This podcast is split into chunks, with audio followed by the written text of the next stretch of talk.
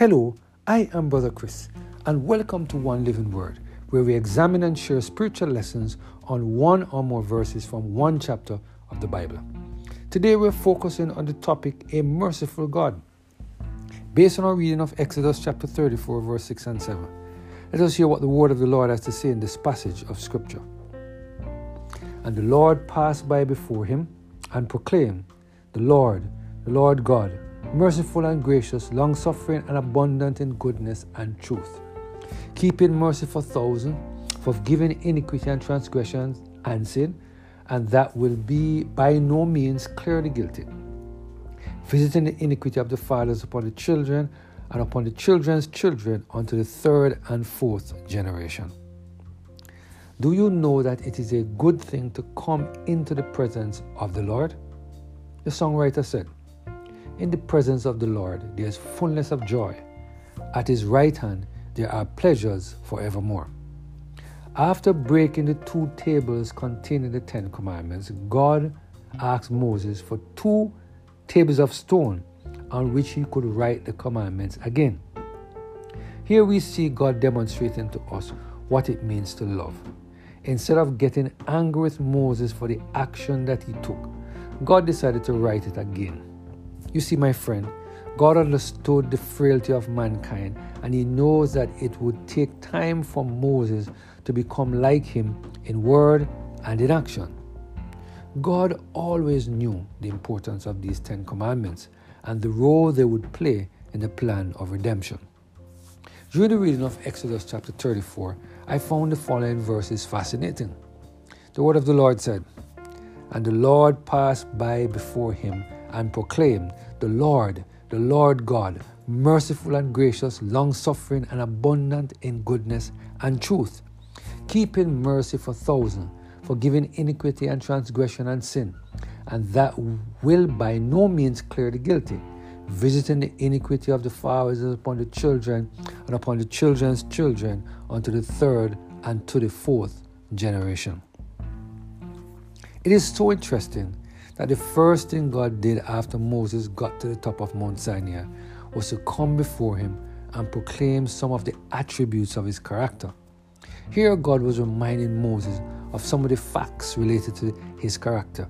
Here, God was reminding Moses that it was his mercy that caused Moses not to not to be destroyed. And this is why God didn't destroy Adam and Eve when they transgressed his laws. It was His mercy that was keeping the children of Israel alive even after they built and worshipped the golden calf.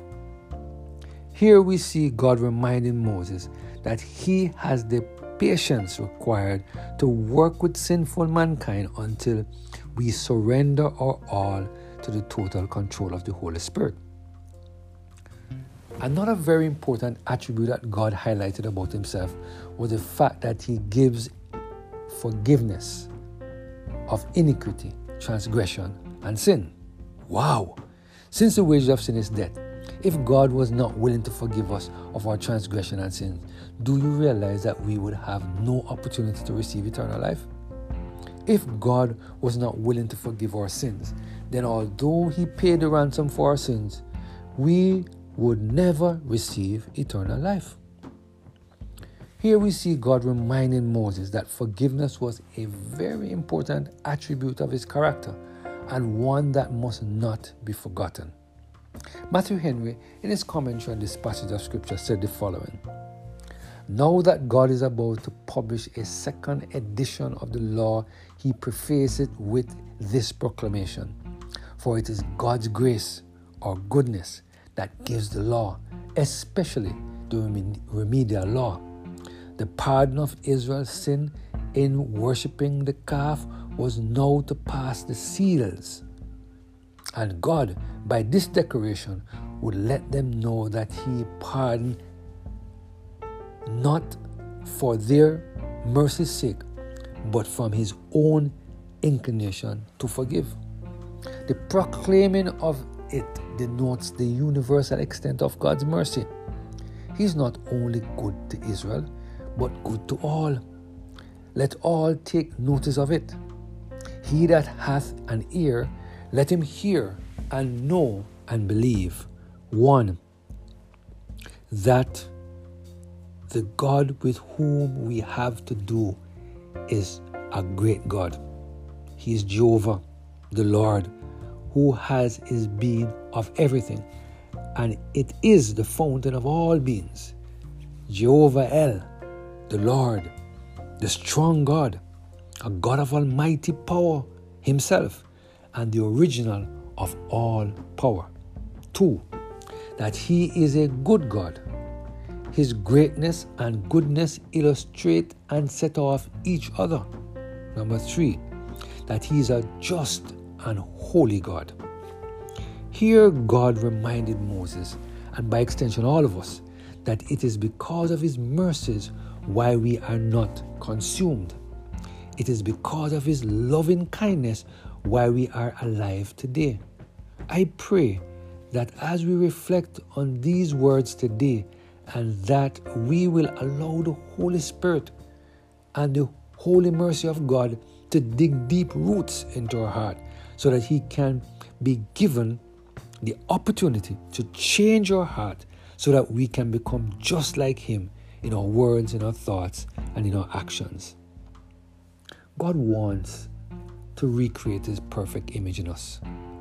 I pray that we will give the Holy Spirit a chance to continue that work today so that we can benefit from the mercy of God. Let us pray. Heavenly Father, we thank you for the reminder today that your mercy is why we are alive today. And that mercy you continue to extend to us so that we, our lives can be transformed. We can be ready to meet you when you come the second time.